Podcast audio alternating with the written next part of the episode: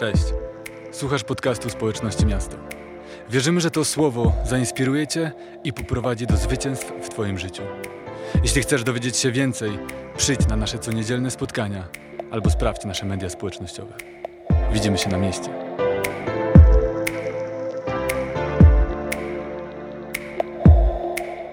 Dzisiaj kolejne kazanie. Kazanie z serii modlitwy, które mają moc.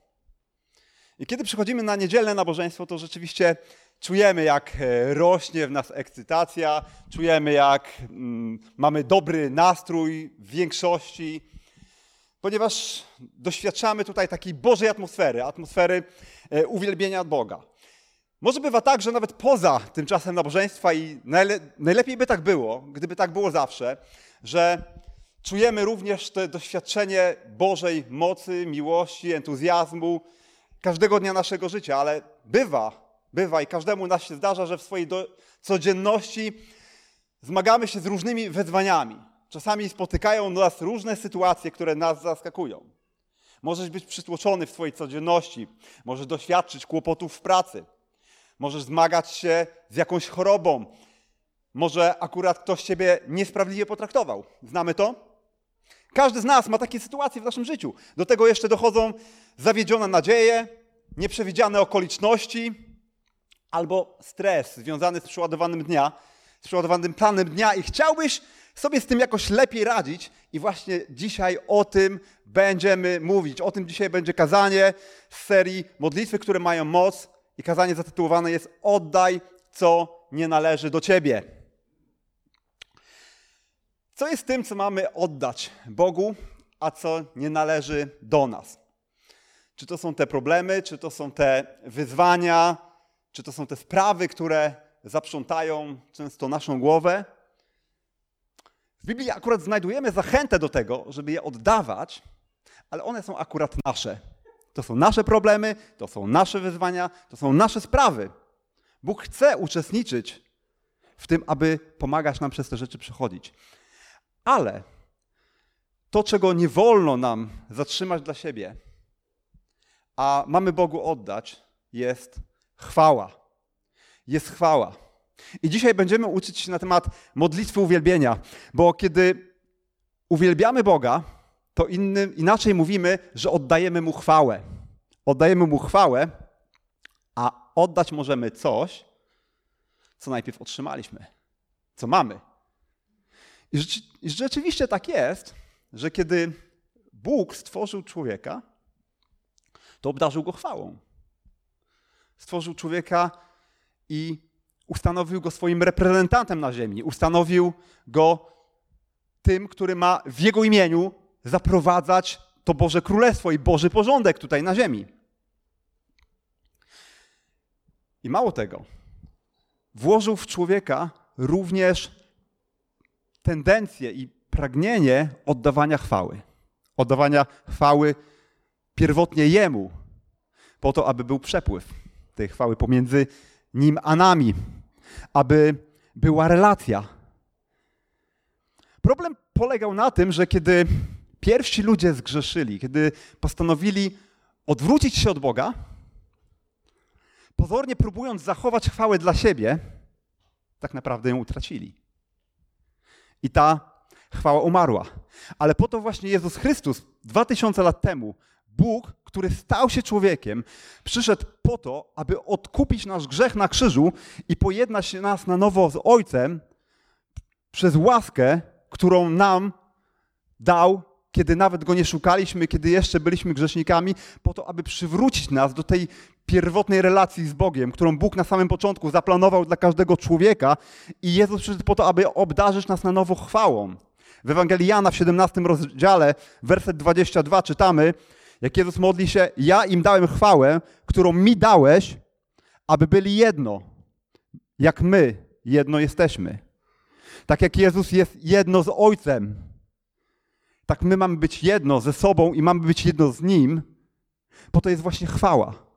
I chwała, którą oddajemy Bogu, sprawia, że On odpowiada, On przychodzi i to buduje relacje. Popatrzmy na relację naszą z Bogiem poprzez analogię relacji małżeńskiej. Często robimy takie analogie, ponieważ właśnie w tej analogii widać bardzo dobrze, o co chodzi w relacji z Bogiem. Dlatego Bóg stworzył mężczyznę i kobietę i połączył ich ze sobą, aby byli nam małżeństwem, abyśmy uczyli się też w tej relacji czegoś o Bogu. Dlatego, że my jako mężczyźni, ja jako mężczyzna, uczę się też czegoś o Bogu patrząc na moją żonę. Ponieważ ja nie jestem kobietą i nie wiem do końca, co jest natu- co, coś, co jest naturalne dla mnie, dla niej jest coś innego naturalne. My się uczymy nawzajem o tym, kim jest Bóg, bo zarówno mężczyzna, jak i kobieta zostali stworzeni na Boży obraz i Boże podobieństwo. I wyobraźmy sobie relację małżeńską, w której nie ma między nami zachwytu. Pomyśl sobie, jak się czujesz, gdy, czuje, gdy słyszysz tylko narzekanie ze strony drugiej osoby? Czy czujesz się zachęcony do tego, żeby cokolwiek robić? Czy to w jakikolwiek sposób cię buduje? Pomyśl też, jak się czujesz, kiedy ktoś akurat docenia ciebie, kiedy, kiedy jesteś chwalony, nawet w zwykłej relacji. Od razu nam się bardziej chce. Tym bardziej w relacji małżeńskiej. Kiedy zachwycam się moją żoną, to to buduje nas. Każda kobieta chce słyszeć, jaka jest wspaniała, co wspaniałego robi, jaka jest piękna, jaka jest mądra, jak pięknie wygląda w tej sukience, jak wspaniale dba o mnie, jak wspaniale tańczy. Od tego się zwykle zaczynają relacje, że mężczyzna, starając się kobietę, mówi jej bardzo wiele komplementów, ale później często o tym zapominamy. Zapominamy o adoracji, zapominamy o zachwycie nad drugą osobą. Jest pewna różnica pomiędzy wdzięcznością a adoracją i uwielbieniem, bo jakkolwiek dziękczynienie, czyli bycie wdzięcznym człowiekiem jest ważne zawsze i wszędzie. I o tym tydzień temu mówił pastor Alek, że to otwiera drzwi do relacji. Ale czym byłaby relacja małżeńska, gdybyśmy tylko i wyłącznie sobie dziękowali? Dziękuję Ci, że mi przygotowałaś ten obiad. Dziękuję Ci, że posprzątałaś. Dziękuję Ci, że to zrobiłaś. To jest ważne, żebyśmy byli wdzięczni. Ale gdyby relacja małżeńska opierała się tylko i wyłącznie na wdzięczności, to byłaby niczym innym, jak tylko jakąś relacją e, służebną, jakąś relacją e, uległości w sobie wzajemnej, jakiejś służbowej, służbo, służbowej relacji. Ale kiedy zachwycamy się sobą, kiedy żona słyszy, że jest piękna, że jest mądra, że adorujemy ją poprzez to, czego dokonała, to ona jeszcze bardziej chce się starać. Każdy mężczyzna tak samo lubi słyszeć o tym, że jest silny, że jest mądry, że wspaniale potrafi ogarnąć pewne tematy. I to nas, mężczyzn, też powoduje, stymuluje do tego, żebyśmy jeszcze bardziej się starali, jeszcze bardziej działali. Kiedy słyszymy narzekanie, to narzekanie zawsze niszczy, ale adoracja buduje, zachęca, tworzy więź. I podobnie jest z Bogiem, bo Bóg nas kocha i chce mieć z nami relacje. Dlatego Bóg kocha każdą modlitwę uwielbienia. I w upadłym świecie, poza rajem, w którym się znaleźliśmy, człowiek albo uwielbi Boga, albo znajdzie sobie inny obiekt uwielbienia. Dlatego wielką popularnością cieszą się różni idole, celebryci. Ludzie, którzy mają często bardzo wiele problemów i wcale nie mają takiego życia, jak y, to wygląda z zewnątrz, ale każdy człowiek chciałby mieć jakiś wzór, chciałby kogoś uwielbiać i naturalnie realizuje tą potrzebę uwielbienia. Jeśli nie realizujesz tej potrzeby w relacji z Bogiem, to będziesz sobie szukał inne obiekty, które możesz uwielbić. Innych ludzi, albo pieniądze, albo swoją pracę, karierę, albo samego siebie. Ale żeby życie płynęło między nami a Bogiem, to niezmiernie Bóg daje nam nakaz, abyśmy oddawali Jemu chwałę, oddawali Mu to, co do nas nie należy, abyśmy uznali Jego jako Boga i oddawali Jemu należną cześć. Ponieważ to On jest dawcą życia. Wszystkie te inne rzeczy, kiedy zaczynamy je uwielbiać, to one życie nam odbierają. Ale Bóg jest jedynym, który daje prawdziwe życie. I żeby nauczyć się czegoś na temat modlitwy uwielbienia, chciałbym, żebyśmy przeczytali sobie historię z 16, dzie- z 16 rozdziału dziejów apostolskich. Od 16 wersetu. Pewnego dnia, gdy szliśmy na modlitwę, natknęliśmy się na młodą kobietę, która była czyjąś służącą. Miała ona ducha wieszczego i swoim wróżeniem przynosiła spory zysk właścicielom. Idąc za Pawłem i za nami, wołała: Ci ludzie są sługami najwyższego Boga. Oni głoszą wam drogę zbawienia. Czyniła tak przez wiele dni. W końcu Paweł, zmęczony tym, zwrócił się do ducha i powiedział: Rozkazuję ci w imieniu Jezusa Chrystusa, żebyś z niej wyszedł. I duch po chwili wyszedł. Gdy właściciele służącej spostrzegli, że ich nadzieja na zysk przepadła, schwytali Pawła oraz Sylasa i zawlekli ich na rynek do, przedsta do przedstawicieli władzy. Tam wprowadzili ich przed pretorów i wnieśli w skargę. Ci oto ludzie, a są oni Żydami, bardzo niepokoją nasze miasto. Głoszą zwyczaje, których nam, jako Rzymianom, nie wolno przyjmować ani praktykować. Oskarżycieli poparł też tłum. Pretorzy kazali więc zedrzeć z nich szaty i wychłostać. A gdy im zadawali wiele razów, a gdy zadali im wiele razów, wtrącili ich do więzienia i nakazali stróżowi więziennemu, by objął ich szczególnym nadzorem. Po otrzymaniu tego nakazu stróż zamknął ich w wewnętrznym lochu, a ich nogi zakłuł w dyby. Około północy Paweł i Sylas modlili się i śpiewali Bogu hymny. Przysłuchiwali się im więźniowie. Nagle zatrzęsła się ziemia na tyle mocno, że przesunęły się fundamenty więzienia. Wszystkie drzwi stanęły natychmiast otworem i więzy wszystkich rozluźniły się. Obudzono stróża więziennego. Ten, gdy zobaczył otwarte drzwi więzienia, dobył miecza i chciał się zabić, sądząc, że więźniowie uciekli. Lecz Paweł zawołał: Nie czyń sobie nic złego. Jesteśmy tu wszyscy. Stróż poprosił o światło. Wskoczył do środka i przerażony przypadł do Pawła i Sylasa, a gdy już wyprowadził ich na zewnątrz, zapytał: Panowie, co mam czynić, abym był zbawiony? Odpowiedzieli mu: Uwierz w Pana Jezusa, a będziesz zbawiony, ty i twój dom. Następnie przekazali mu słowo Pana, jemu oraz wszystkim, którzy byli w jego domu. Wtedy stróż wziął ich o tej godzinie w nocy, obmył z ran i zaraz dał się ochrzcić, zarówno on sam, jak i wszyscy jego domownicy. Wprowadził też ich do swojego domu i zastawił stół i wraz z całym domem cieszył się, że uwierzył Bogu. To jest niesamowita historia. Historia, którą opisuje Łukasz, ewangelista. Ten, który jest autorem Ewangelii Łukasza, również jest autorem dziejów apostolskich i opowiada historię, w której Paweł wraz ze swoimi współpracownikami znaleźli się w Filipi. To jest jedno z macedońskich miast, tam głosząc Ewangelię.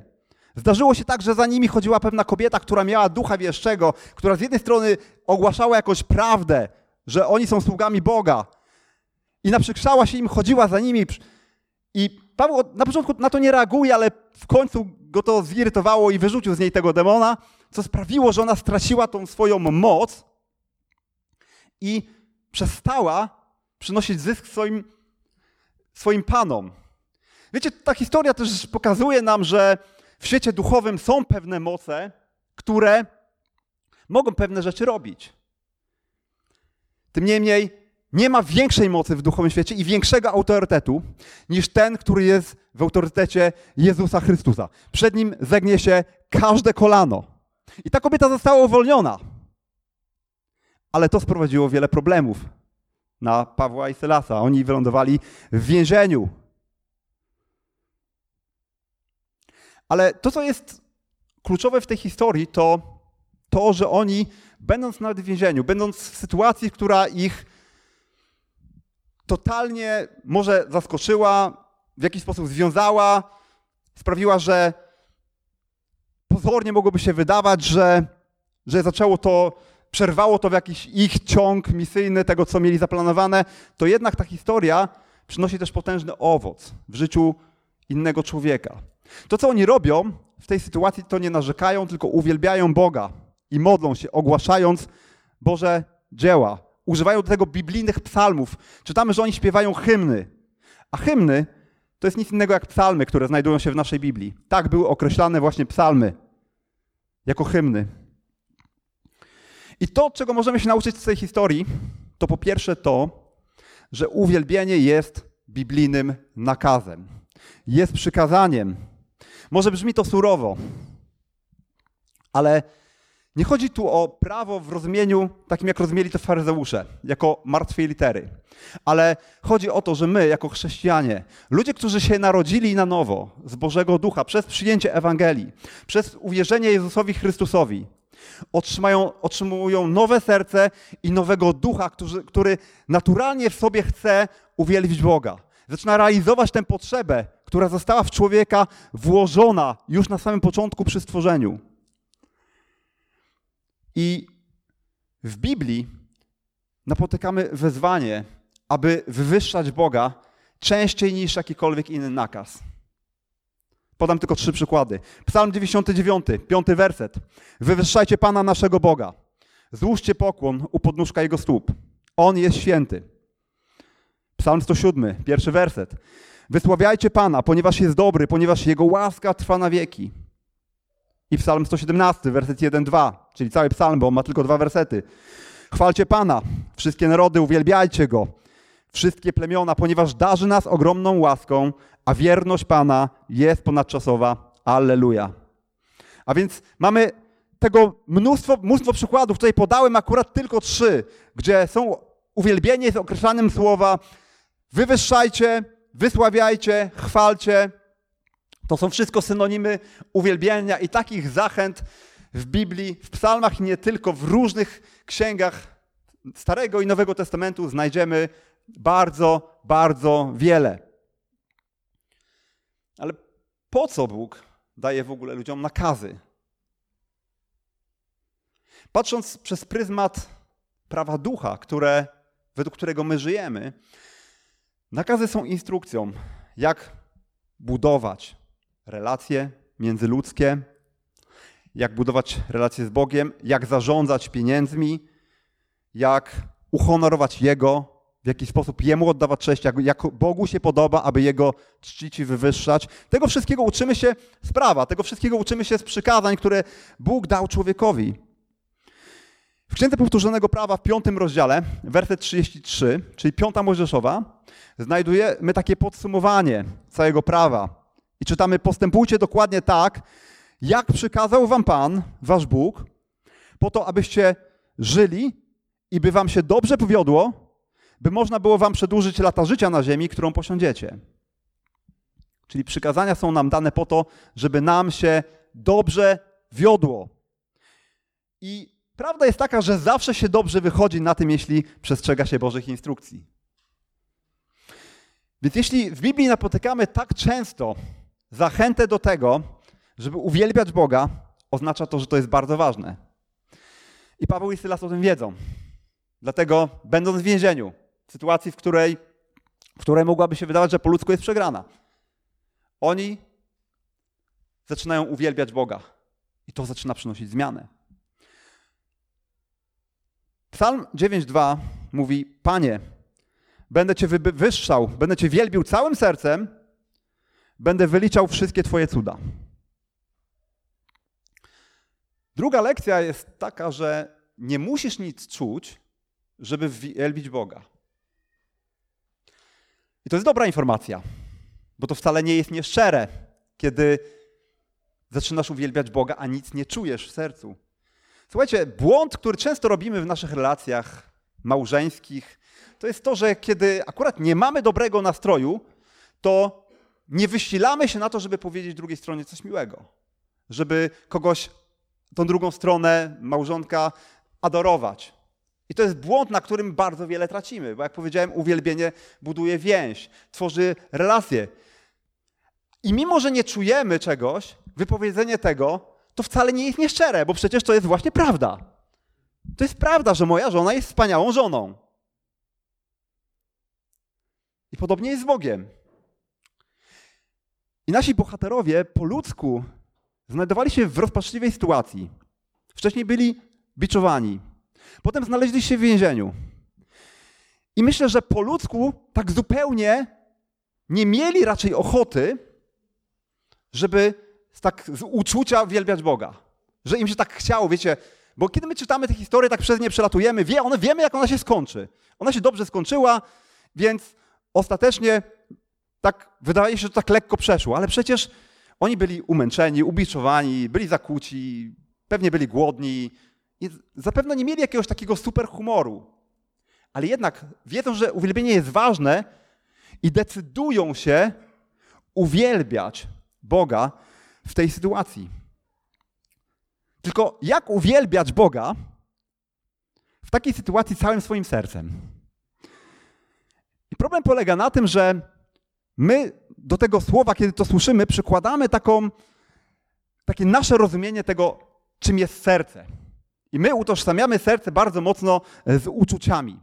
Kiedy my czytamy, że mamy uwielbiać Boga całym sercem, to myślimy, że musimy się teraz tak zmusić, że, że będziemy tak w sercu to wszystko czuli, a, a kiedy nie czujemy, to czujemy, że może to jest takie nieszczere i, i wiele osób w tym momencie sobie to odpuści.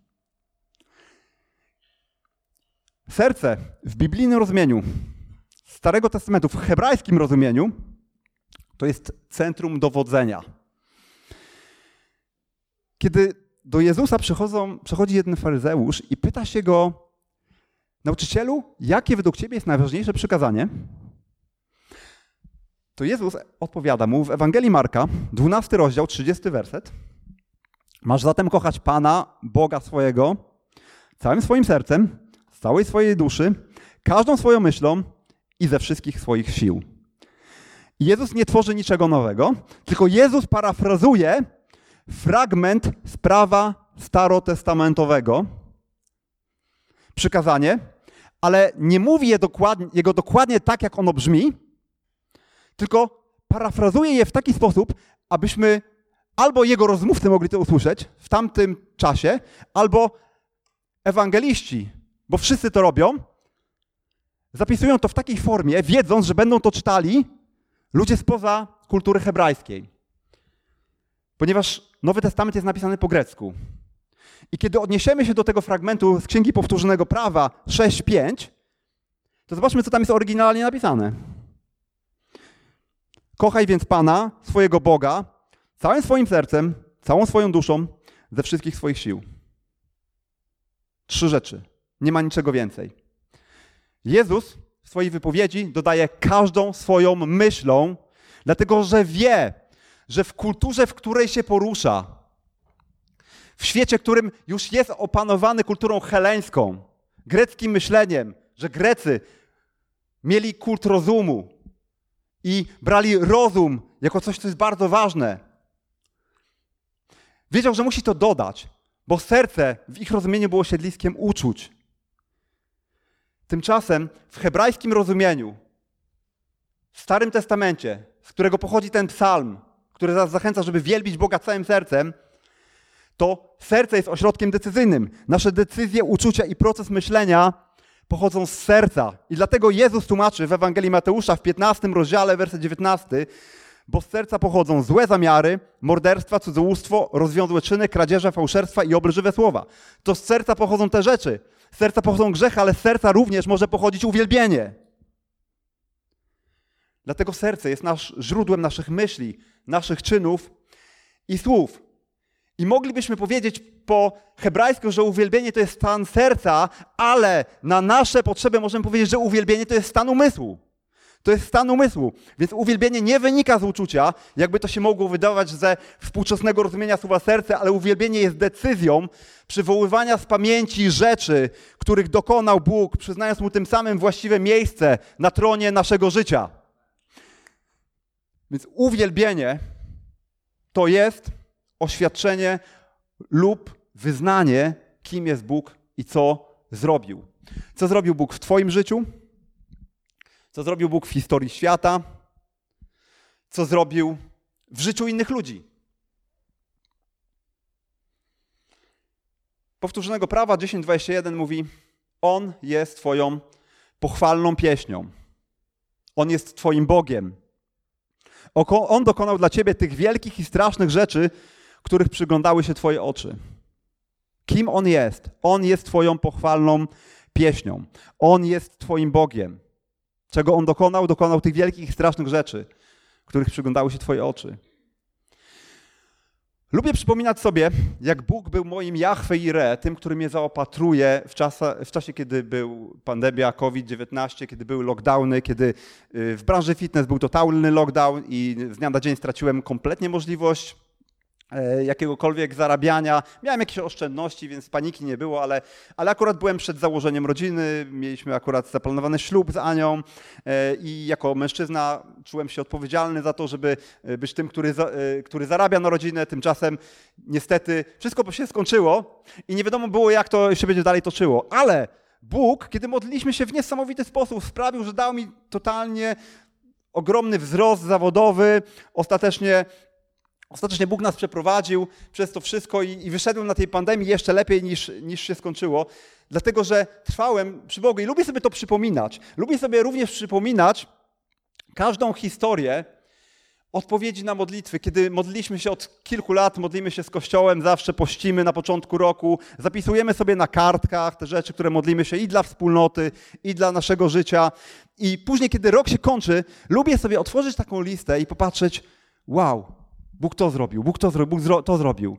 I wiecie, to są nie tylko ma jakieś małe rzeczy, ale to są często bardzo duże rzeczy. Rzeczy, których po ludzku normalnie bym nie miał odwagi napisać, wiedząc, że bym miał to zrobić własnymi siłami. Tak samo jak modliliśmy się o to miejsce tutaj dla tego kościoła, to też było coś, co przerastało kompletnie nasze możliwości. To właśnie w czasach, w czasie e, tych, tych pierwszych lockdownów, ten, ta myśl o tym, żeby budować w ogóle to miejsce. To było coś, co totalnie przekraczało nasze ludzkie możliwości, a jednak Bóg to zrobił. Dlatego dobrze jest przypominać sobie, co już Bóg dokonał w naszym życiu. Dlatego spisuj sobie odpowiedzi na modlitwy, które, które Bóg już zrealizował w Twoim życiu. Spisuj sobie świadectwa, bo będziesz mógł do tego wrócić. Łatwo się zapomina, kiedy nie zapisujemy tych rzeczy, to później idziemy, kiedy mamy trudną sytuację, to trudno nam przywołać z pamięci te rzeczy. Wiecie, dlatego powstała też Biblia. Między innymi to są pewne świadectwa.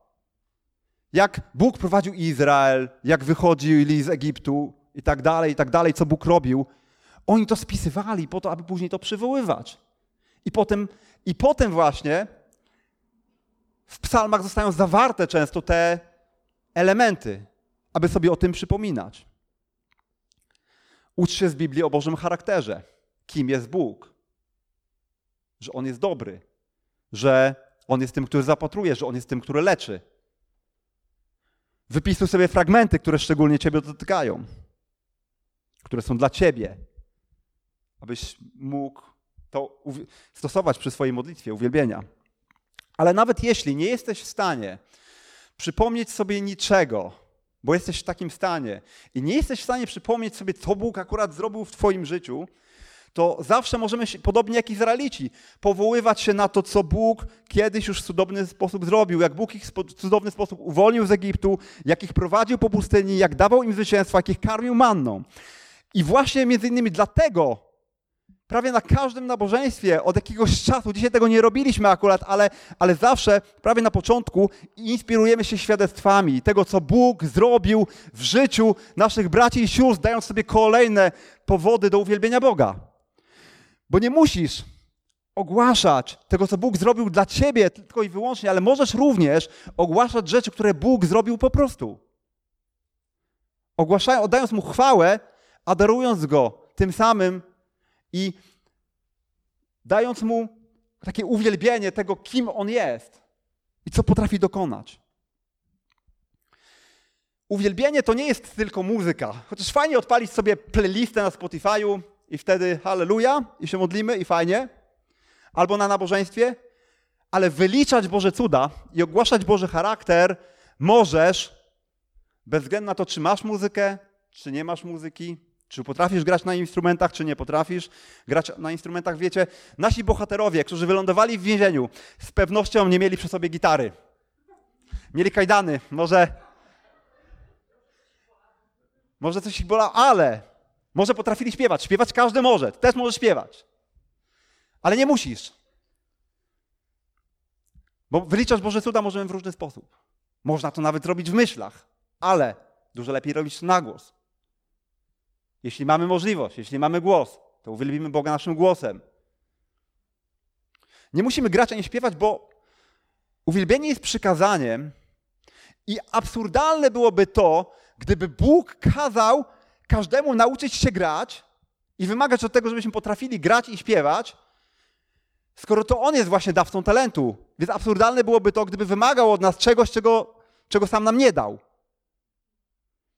Uwielbienie Boga to jest wyliczanie Jego cudów. I w Biblii znajdujemy mnóstwo sposobów uwielbienia Boga i oczywiście wiele zachęt do tego, aby grać i śpiewać Bogu na chwałę, ale to nie jest podstawowy sposób uwielbienia.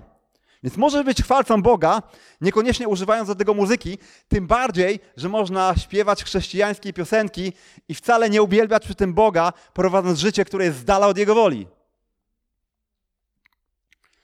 Po co w ogóle Boga uwielbiać? Uwielbienie utrzymuje charakter Boga przed naszymi oczami i sprowadza Boże działanie. I o tym mówiliśmy. Kiedy Bóg zasiada na tronie, zaczyna wydawać werdykty, to sprowadza Jego działanie.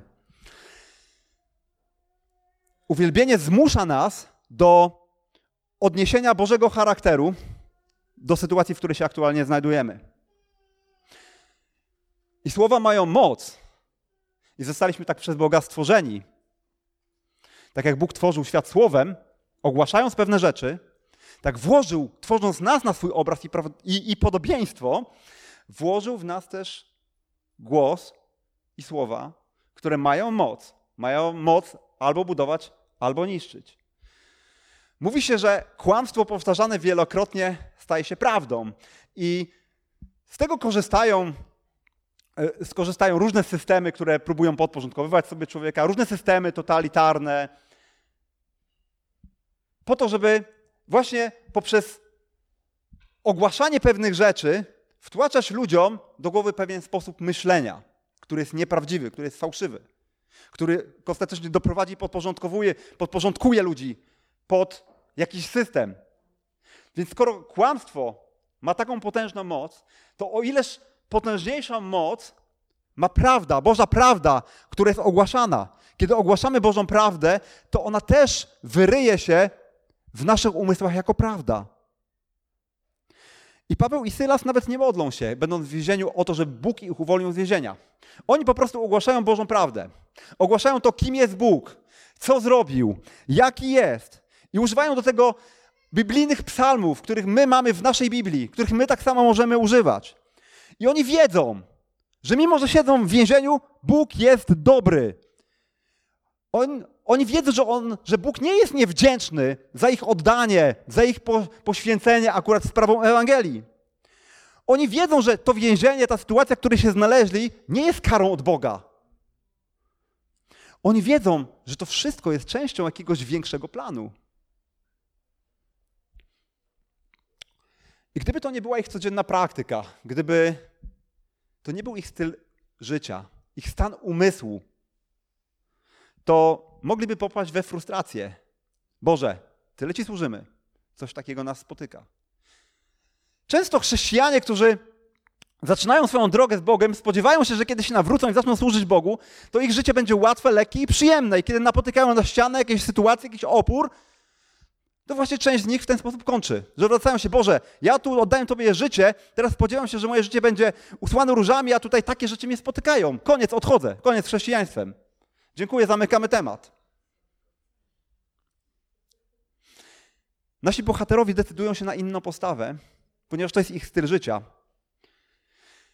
W uwielbieniu nie chodzi tylko o poprawienie sobie samopoczucia, że w tej sytuacji, w której akurat oni są, poogłaszają sobie pozytywne rzeczy, moc pozytywnego myślenia i tak dalej, wiemy, że to jest i to działa, ale to nie tylko o to chodzi. Bo uwielbienie sprowadza Boże działanie. Podobnie jak żona, która słyszy komplementy od swojego męża. Ona chce się jeszcze bardziej starać, ona chce więcej jeszcze robić. Kiedy mąż słyszy od swojej żony słowa uwielbienia, to chce jeszcze więcej. Chce jeszcze więcej robić. I to tworzy więź, to tworzy relacje i to sprowadza działanie.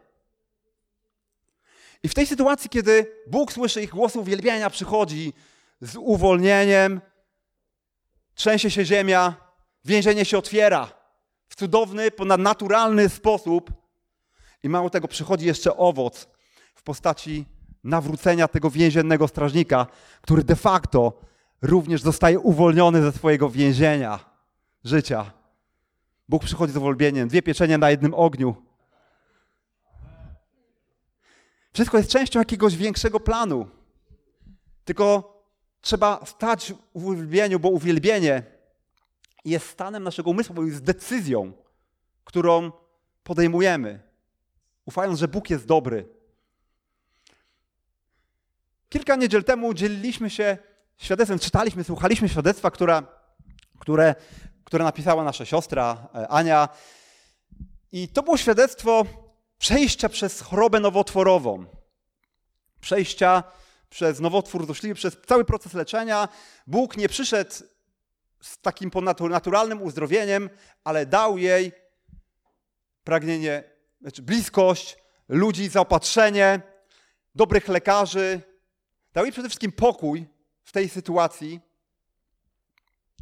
A co było najważniejsze, to to, że, albo jedna z ważniejszych rzeczy, to to, że ona w tym całym procesie miała okazję dzielić się też źródłem swojej nadziei z innymi ludźmi, którzy, których akurat spotykała w kolejce e, do lekarza, w jakiejś poczekalni, e, na jakimś, e, w czasie jakiegoś zabiegu.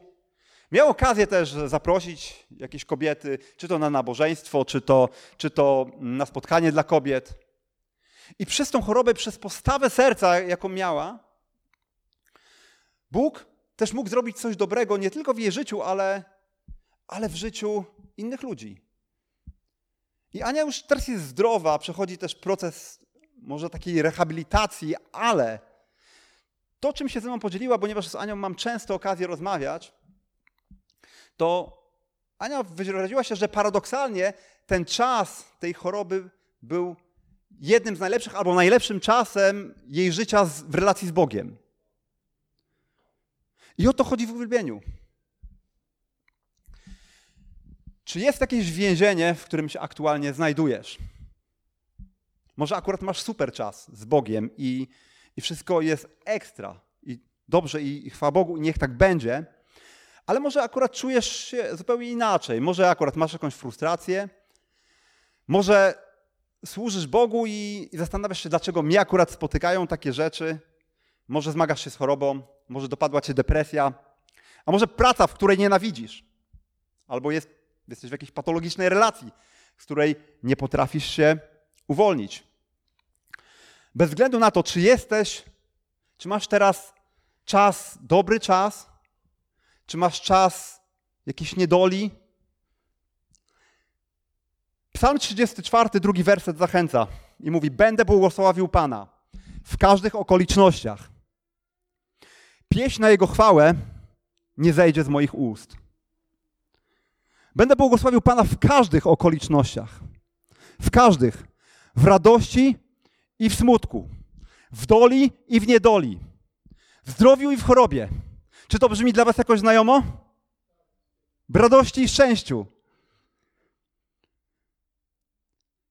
Możesz się modlić,